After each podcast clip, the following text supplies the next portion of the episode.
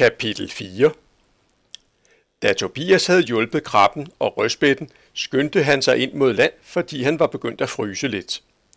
Men han nåede ikke helt ind. En stor flok rejer stansede ham og bad ham om hjælp. Hvad er der så i vejen med jer? spurgte han, da han havde forklaret dem, at ingen kunne forstå et ord, når de råbte i munden på hinanden. Og det gør rejer næsten altid. Det er kæmpetorsken, svarede den øverste reje. Hvis den ikke kommer væk, så æder den os alle sammen. Åh, mund det går så galt, sagde Tobias. Torsk æder rejer, fordi det er deres natur, og vi skal jo være her alle sammen, selvom nogen forlanger både mere plads og mere mad, end der tilkommer dem. Vi ved godt, at nogen af os skal ædes af fisk, og andre skal ende deres liv i en blikdåse. Men selvom vi er mange, så slår vi ikke til, hvis kæmpetorsken ikke bliver fjernet, sagde den øverste reje. Er den da så stor, ville Tobias vide. Den er større endnu, skingrede en lille bitte reje. Den er så stor, at den når helt op for oven og ned til neden. Større kan en torsk vist ikke blive, mente Tobias. Og den er så fed, at den ligner smørsovs, råbte en anden lille reje. Så fed bliver man kun, hvis man spiser for meget, så der er nok noget om jeres snak, sagde Tobias. Selv en torsk må lære, at der er andet i livet end mad. Men hør engang, I er jo små, og tangskovene er store.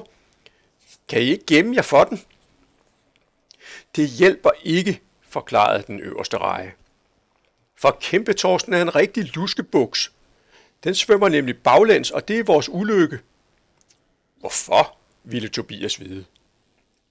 En torsk, der svømmer baglæns, ligner ikke en torsk, forklarede den øverste reje.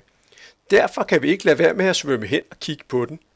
Det må I, foreslog Tobias. Vi kan ikke, påstod den øverste reje. Alle rejer er født nysgerrige. Vi må hen og se på alt det, der ser mærkeligt ud. Der er andre end jer, der har det sådan, og derfor kommer de galt til sted, sagde Tobias. Men hvad sker der, når I kommer hen til kæmpetorsken? Så æder den os, fortalte den øverste reje. Den har jo halen, hvor andre har hoved, og hovedet, hvor andre har halen. Vi har lært, at der ikke sker noget, når vi kigger på haleenden af en torsk. Det er kun den forreste ende af en torsk, der er farlig. Men kæmpetorsken har hovedet, hvor de andre har halen. Derfor svømmer vi lige ind i dens flab, og så bliver vi borte. Ja, det er jo noget luskeri, sagde Tobias. For så narer den nogen, der er mindre og dummere end den selv, og det har den ikke lov til. Derfor vil jeg hjælpe jer. Så trak Tobias i sin sløjfe og kom hen til kæmpetorsken. Den stod og halsov under en tankbusk. Den var ikke så stor, som rejerne havde fortalt. Det er torsk aldrig. Men den var stor, og den var stor nok. Du svømmer baglæns, og en torsk, der gør det blot, for at fylde sin vom, ender med at komme galt afsted, sagde Tobias. Ikke jeg, grinede torsken, så det boblede fra den skælder. Du må alligevel nok hellere lade være, sagde Tobias. Det er et godt råd, jeg giver dig. En kæmpe torsk tager aldrig imod et godt råd, svarede den. Og så bakkede den langsomt ud fra tankbusken og begyndte at svømme baglæns for at narre rejerne. Nu blev Tobias gal. Han trak i sin sløjfe, og langt bagved torsken dukkede en stor val op. Pas nu på, råbte Tobias for sidste gang. Det behøver jeg ikke, for jeg er en kæmpe torsk, fik han til svar. Det er du, endda på to måder, svarede Tobias. Men torsken hørte det ikke, for nu var den helt hen ved valen. Den havde ikke set valen, fordi den svømmede baglæns. Og nu gabede valen. Den skab var så stor som en ladeport, og bag gabet var der en mave så stor som en kulkælder.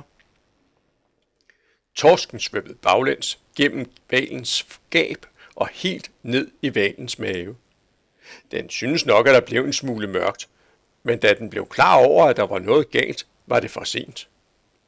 For da var den i valens mave, og her blev den. Skal man liv og lemmer hytte, må til gode råd man lytte.